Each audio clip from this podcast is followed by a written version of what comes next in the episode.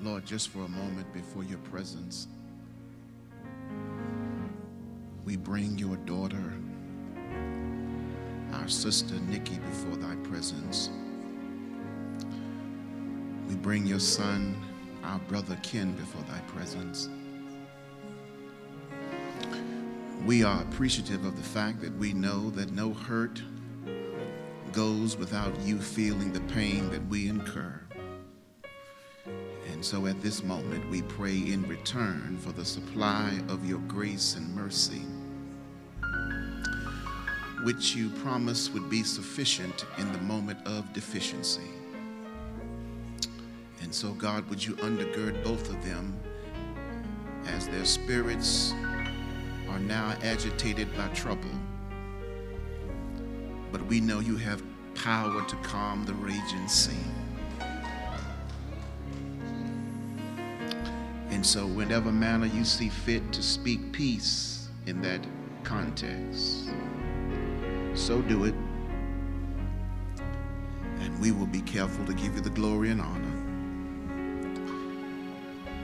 For we recognize all things come from you. In the name of Jesus, we pray. Amen. Song of Solomon, chapter 1. I want to take just a bit of a detour that I did this morning at 8 o'clock and really just deal with verse 5 and 6 for a moment as I considered the connection when I read this text again upstairs between services and how it spoke something different to me in a different context. Song of Solomon, chapter 1, verse 5 and 6. I'm reading from the New International Version, and we come upon these words.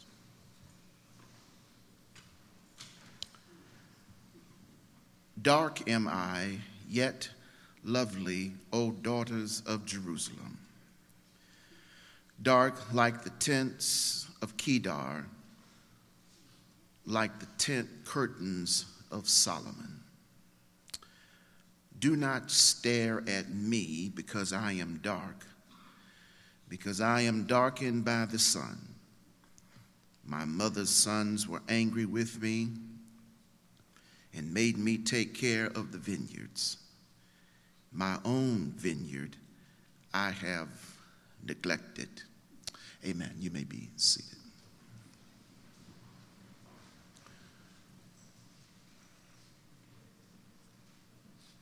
On last Thursday, we celebrated in the church, or better said, participated in what was known as the National Day of Prayer.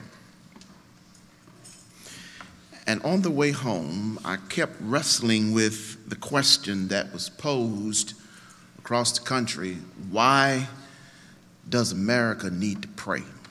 What, what really are reasons why we really need to pray. And through the course of this week, I began to read a book that I had picked up some years ago because it had reference to the text that I've read early here in the Song of Solomon, chapter 1. And my mind began to run back to several things. Uh, a primary reason, which unfortunately still has life, it is still alive and well. And I, I, hate to be one that appears to be pessimistic, but just from what I can see right now, I see no change in change in it. And that is that we as a nation need to pray because we are still dealing with an old sin that just will not go away. It's the sin of racism, it's the color issue as Du Bois said in the 20th century, that the problem we will have is what will we do with the color issue? And the problem deepened for me when I read this text because the woman in the text is actually asking the observers, please don't judge me by the color of my skin. And because the sun has darkened my complexion, that doesn't define me the color that I have. And I said, Yet it's still a painful conversation because unfortunately, in the one context, when I thought last Thursday, in the one context in which we ought to have the conversation, we refuse to talk about racism. We refuse to talk about color, and that's in the church. Because we have been sold a utopian idea that we will all harmoniously, somehow, some way be one on this side of heaven. And I disagree with that because clearly, since the beginning of time, since the birth of the church, we have been wrestling with color slash ethnic issues. And it doesn't seem like it's going anywhere. It was heightened for me this week because when I read the story of a black woman down in Alabama who was once again assaulted by a law enforcement officer merely because of the color of her skin. It ran back to my mind to go back to the day of the early 20th century, the latter post Reconstruction, and then early 20th century, when we really have now just another form of lynching. We once saw bodies hanging from a tree only because of the color of the skin. We participate and we are recipients of segregation, Jim Crow, only because the color of my skin. We fought through Jim Crow. We came through uh, segregation. Watch this legalized segregation.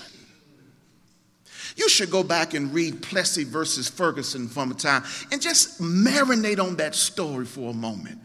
Why you got to hear a justice, a justice of the court, of the Supreme Court says that a man whose color is black has nothing in his life that another man who's white has any reason to respect. That's what Justice Robert uh, Roger Taney said in the Plessy versus Ferguson case. He has no reason to be respected by a white man. And we don't have these conversations in church because we are so spiritual, not understanding the whole issue of racism is spiritual warfare. And we sit quietly because black folk think we are at ease in Zion. We think because we can sit beside somebody who's Caucasian that we've arrived at equality. Well, might I remind you that the killing of unarmed black men is still equated to the killing of an unarmed black man hanging from the tree. The only difference is now we have legalized justification. Tell me the last time you heard of a law enforcement officer who was actually held accountable for killing a man unarmed because of the color of his skin. Wouldn't have a problem with arguing with the point if you said the man broke the law. But the problem is, other folk break the law and they are not lying in the morgue for the color of their skin.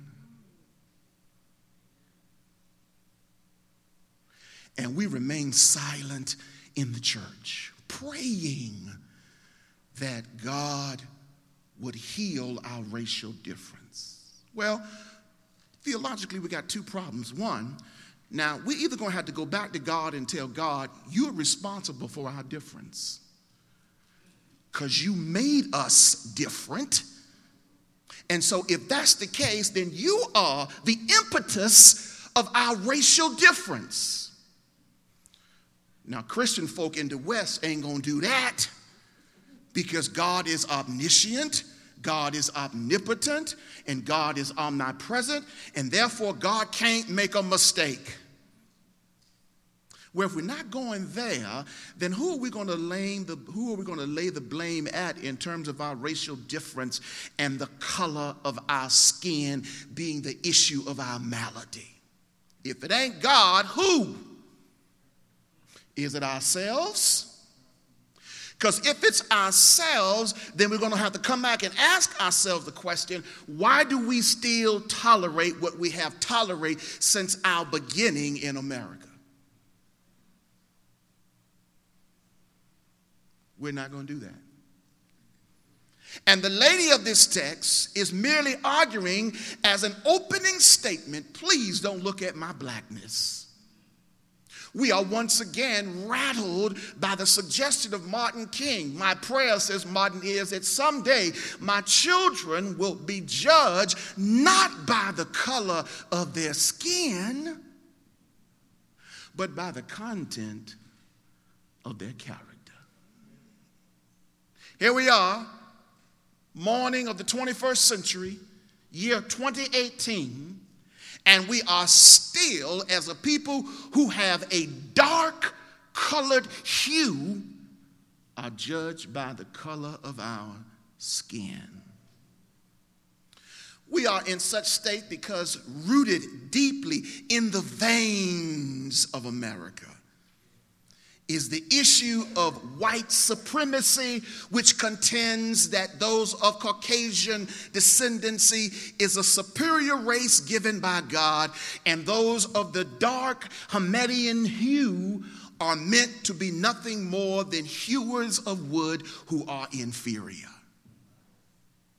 And to help that become more grain, ingrained in America, you have the onslaught of Darwinism that suggested that the evolutionary process deemed the man of the darker hue, Negroing as some call us, of African hue, that you are born to be a slave.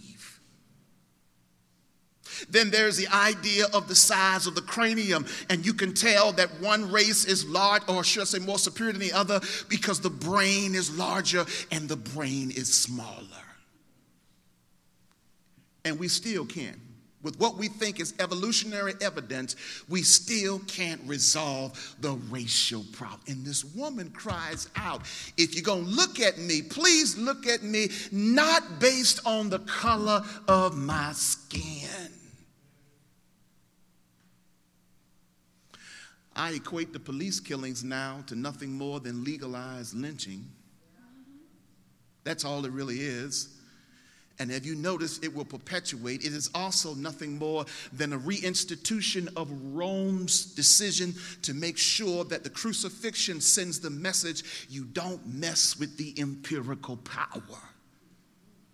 It's the same idea now, the intimidation. And we talk about if someone says or someone carries the smallest hint that they may be tied to a terrorist group, we now in America are quick to run and to make sure they are either incarcerated or expelled from the country. And yet we won't deal with internal terrorism.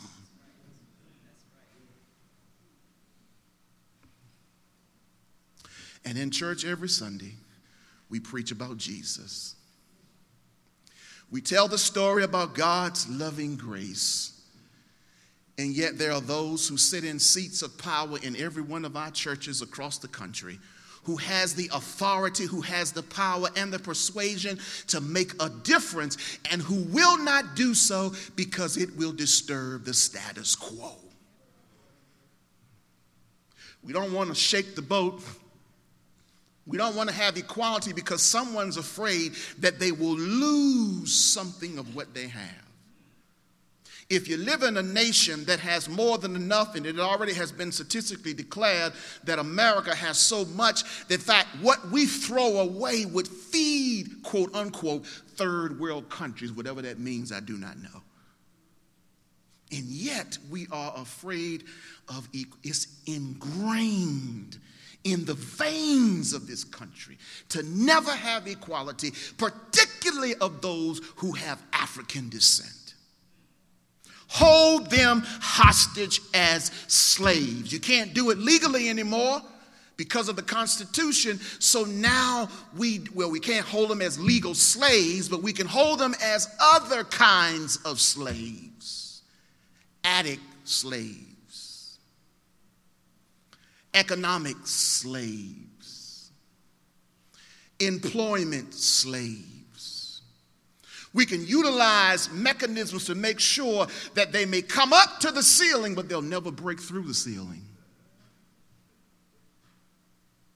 And this woman says, Although I have been kissed by the sun to be dark, please don't look on me and judge me as a result of that. And here it is an innocent but yet profound statement I cannot help that I'm black. Neither can you.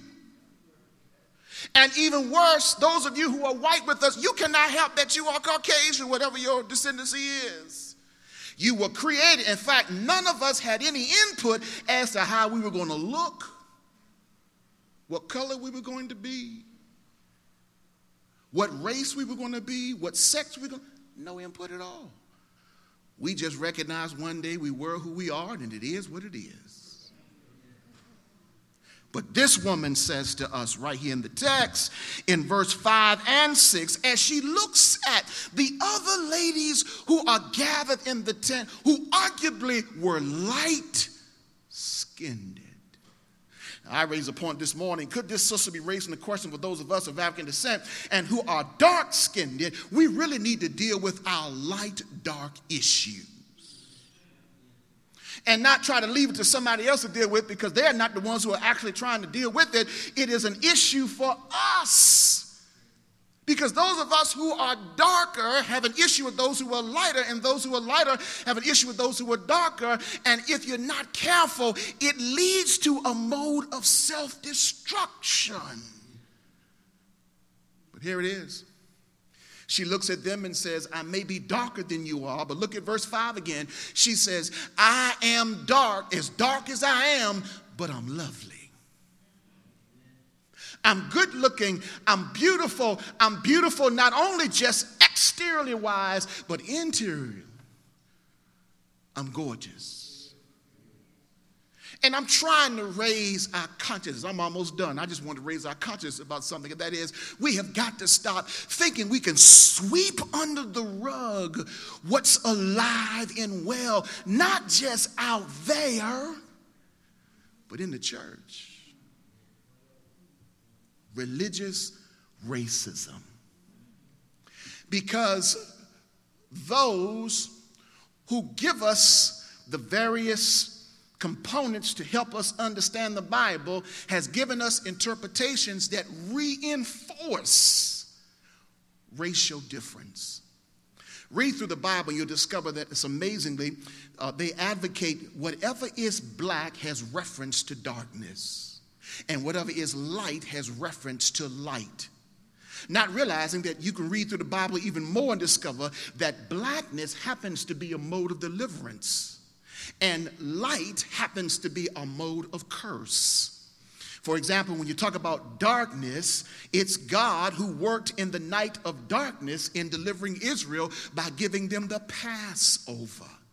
It's God in the New Testament who worked in the, through the night of dark when you find Jesus not being resurrected during the day, but early on Sunday morning the first day of the week while the light has not yet come to pass.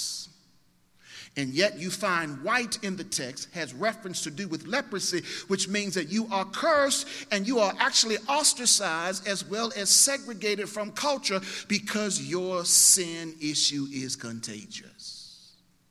And yet, we learn through history that folk use color to keep people segregated. Watch this. Color can be used as a sign. Uh, we have the example of that by noticing that a green light at the traffic signal indicates what? We are to go. A red light indicates we are to stop. And a yellow cautionary light says approach with caution, being prepared to stop not run through like we normally do, but you need to be prepared to stop. But that's a sign. But watch this color also can be used as a symbol. For example, a black color is seen in the West in America as connoting evil, sin, ignorance, such that those who are possessed of black or dark skin participate in the reality which the color symbolizes, hence, in evil, sin, and ignorance. Conversely, white as a symbol connotes goodness, salvation, beauty, and other positive values, such as those possessed of fair or white skins, participate in positive values. Have you noticed when you look up black in the, in the dictionary, what does it say? Dirt, darkness, evil, white, light, angels. When the last time you seen, quote unquote, the European presentation of Jesus, you find this blue eyed, blonde hair, uh, Jesus, if you talk about heaven, sitting on a throne surrounded by blonde and brunette angels. You see the reinstituting of whiteness over darkness. I know it's deep and I know it's troubling, but it's a reality. Face it, deal with it. It works in the undercurrent of where we work every single day. Whether you want to admit it or not, it's at work in full force. And I, I, hate to be the bearer of bad news, and it's pushing further and further and faster and all find its roots, I would argue, to some degree, back to Greek mythology. Uh, if you start reading about the Greek mythology, particularly about uh, symbolism in Greek literature, you'll discover that black always meant evil and dark. I'm thinking about Euripides, who writes within the writing of Euripides how the darkness of an individual is evil destined for hell. And I'm thinking about the uh, Homer's Odyssey, in which he likewise talked about how darkness in the text is applied to blackness. And yet, when you read in Scripture, God is doing the reversal. That the dark is not as dark, uh, the black is not as dark as you think it is, and the white is not as angelic as you think it is. And here this sister saying, My brothers have judged me based on the color of my skin. They have relegated me to take care of the vineyards and as a result, I end up not taking care of myself. There it is, right there in verse 6. And why would her brothers do that? Because the sun made her dark. And because even in pre Christ, BC, dark was considered evil. And how do we rescue ourselves from this evil? And how do we rescue ourselves from a church that perpetuates blackness as second class citizenship? Well, since I had already figured out when I was up in the study that you won't get no amens at all from this sermon right here. So I might as well go and close it out and share with you an interesting note by Howard Thurman. Thurman says In a religion such as Christianity, the image of God in the minds of many Christians is that a kindly, benevolent, bewhiskered white man sitting on a white throne, surrounded by his angels, stand ready to serve him in praises or messengers. On the other hand, the devil is the prince of darkness, while the imps of the devil are black. Hence, the phrase black as an imp is used by us to describe some people's particular behavior. White is used to express the pure, while black expresses the diabolical. This is in church. This is Christianity scholars who contend what blackness means The conflict between Christ and Satan, the spiritual and the carnal, the good and evil, came finally to be expressed by the conflict between white and black, which underlines and synthesizes all others, even the blind who know only night. Think of a swarm of angels or devils in associating with white and black. For example, a black soul or the blackness of an action or a black deed, the innocent whiteness of lily, the candor of a child. These aren't just mere adjectives and nouns. In fact, whiteness brings to mind light, ascension into the bright realm, the immaculateness of the virgin snow, the white dove at the Holy Spirit, the transparency of the lipid air. Blackness suggests infernal streams of the bowels of the earth, the pit of hell, and the devil's color. And this is in church. And we want to know why we can't gain the millennials is because they grew up with a different kind of approach to humanity. And they have learned not to dehumane who we are, each other, but to find a way to enhance and grow and develop. And we are still dealing with the same old issue racism. And I argue that it's, it's primarily bent toward, to be facilitated toward those of African descent. Because, listen, I don't like the idea, I sort of borrowed this from the sociologist Roger uh, who's a French sociologist, who says, you have to be careful when you listen to people say, people of color.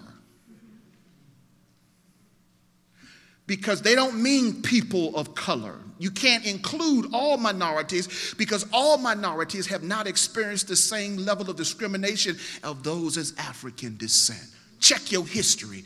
Only one group of people who were brought here purposely to enslave. Just, just Africans. You had others that came later, but just Africans.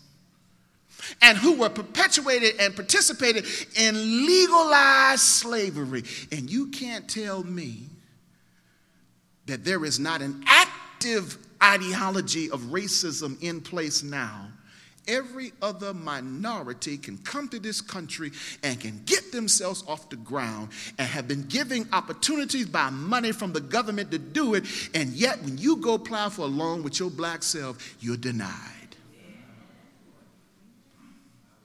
It doesn't take a PhD in physics to figure that out.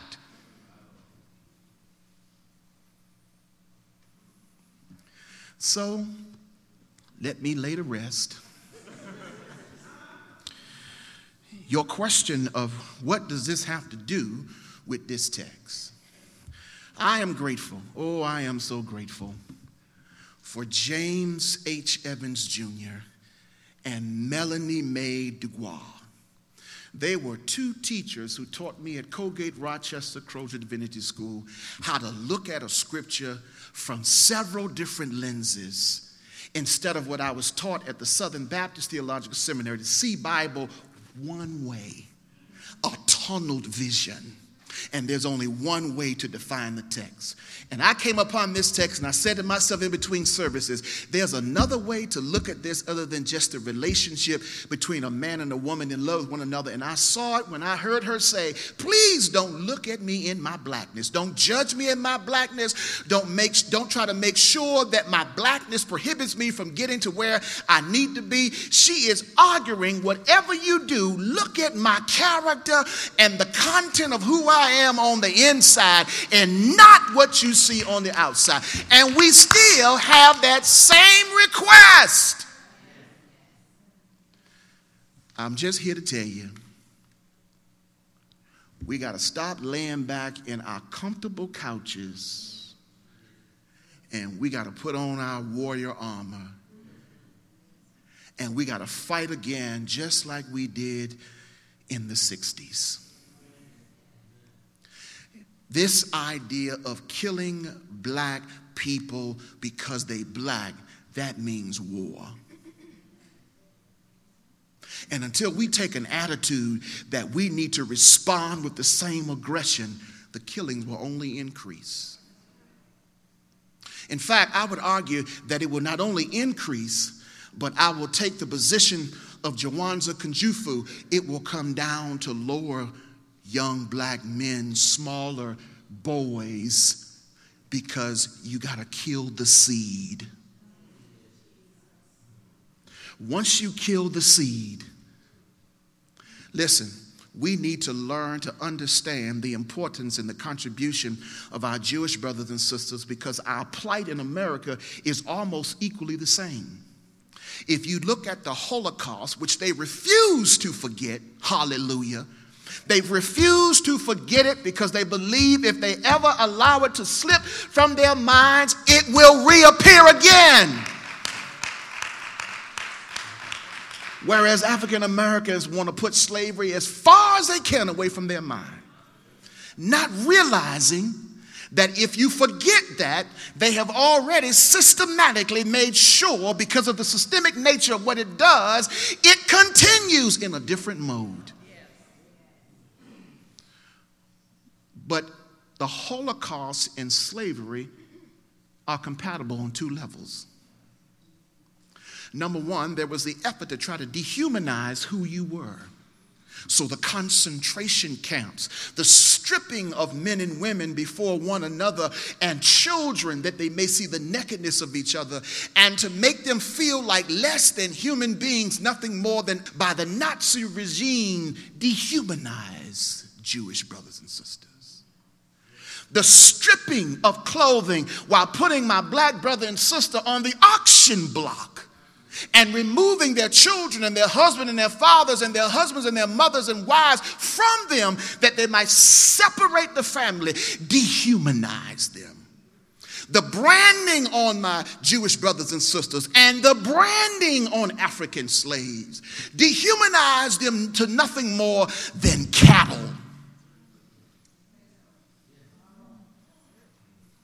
That's the reason why I became a Q and they try to brand me.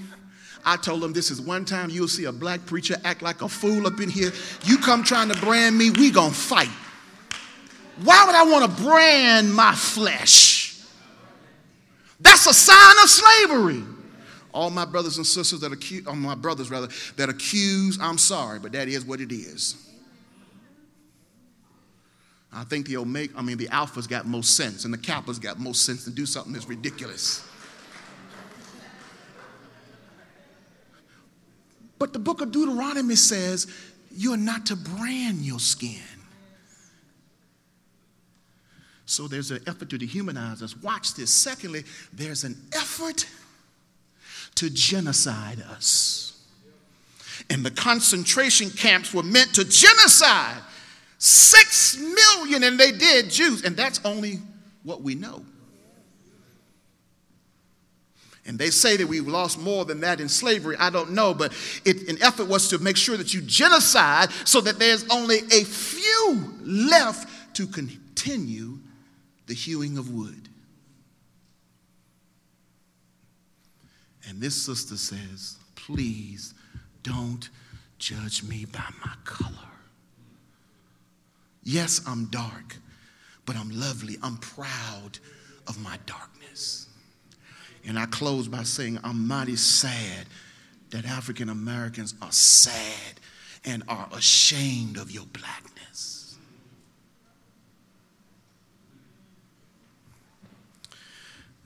I was in seminary, we were in class one day talking about church, and I didn't raise the issue, they raised the issue. And so for me, you know, you raise a theological issue and I disagree with you, I'm going to tell you about it. So they raised the issue why do we call, well, to me, why do you call your church the black church? And I said, well, here's a simplistic reason. Now, I'm not going to give you the deep reason because your mind can't handle it, but I'm going to give you the simplistic reason. The simplistic reason is I'm a minority, and so I can be identified by that minority identity. You're the majority, so you don't have to call your church the white church because everybody already knows it's the white church it's the majority. And as a result of that, for example, I was asked, why do we study black theology? Well, why do I have to study white theology? Why in seminary do I have to study all white theologians? Why can't I study James Cone? Why can't I study Albert Cleage? Why can't I study Dwight Hopkins? Why can't I study Dolores Williams? Why can't I study black theologians? Where there's no such thing as black theology and white theology. It isn't. Because when I read in terms of interpretation, that's all interpreted by white theologians. Why can't I read uh, Miguel de la Torre, who's a Hispanic brother? Why can I read about Balthasar, who's a Peruvian theologian? Why can I read about uh, uh, uh, uh, Ku, who is a Korean theologian? Why can't I read about different theologians other than white theologians? No, you don't understand. No, you don't understand. Yeah, see? Because you'll say that because you're the majority. And my issue is we participate in the oppression that we experience because we won't gain the backbone to stand up and tell white oppression enough is enough. So we don't have any more Martin Kings. We don't have any more Fannie Lou Hamers. We don't have any more Ida B. Wells. Uh, we don't have any more Stokely Carmichaels. They are all in their graves. And I would argue, as my grandma would say, probably turning over, watching us with no backbone to stand against injustice. Maybe we need some Nat Turners and some Gabriel Prossers who will shoot back at the police. I know somebody is saying with your Christian minds, you don't fight violence with violence. Well, tell me why then were we willing to go to war with the Koreans because he threatened that he would have a nuclear weapon? See, don't get religious on me when you talk about social issues that affect the extension of humanity. Don't you get religious on me. You take a stand for what is right and remember, be practical. This is what they have sold us in white theology all about heaven. Don't worry about what you're going to get here. Just work till you can get your reward. God will fix it all in heaven. Well, I don't know about you. But I'm not, I don't want to wait till I get to heaven. I want my mansion now. You ain't got to say amen. I know you. Look, you, you do too, but you're too ashamed or afraid to say it because you don't want anybody to know you think like that. But I want my rewards now. Whatever's in heaven is going to be there when I get there, but I'm talking about what's here now. I want my justice now. I want my equality now. What I want to wait to heaven for to be equal. I'm going to tell you why. When I get to heaven, I don't have any need for equality because it's a place of perfection. What do I need equality for there? It's already there. I need it in a context where I don't see equality and let me know how equality looks in this context. Heaven's got a mansion. That's great. I mean, I want mine. I hope mine got customized windows in it because I like to look out. But I also want mine here. When I get to heaven, I can't pass anything on.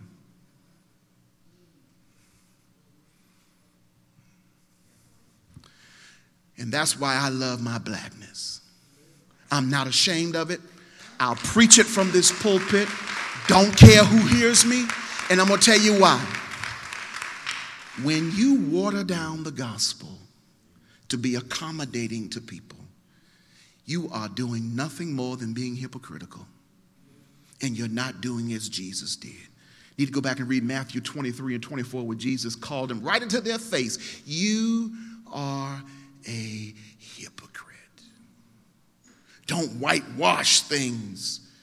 You say something out here, but your heart is far from me. So, my, my sermon question was Do you see what I see?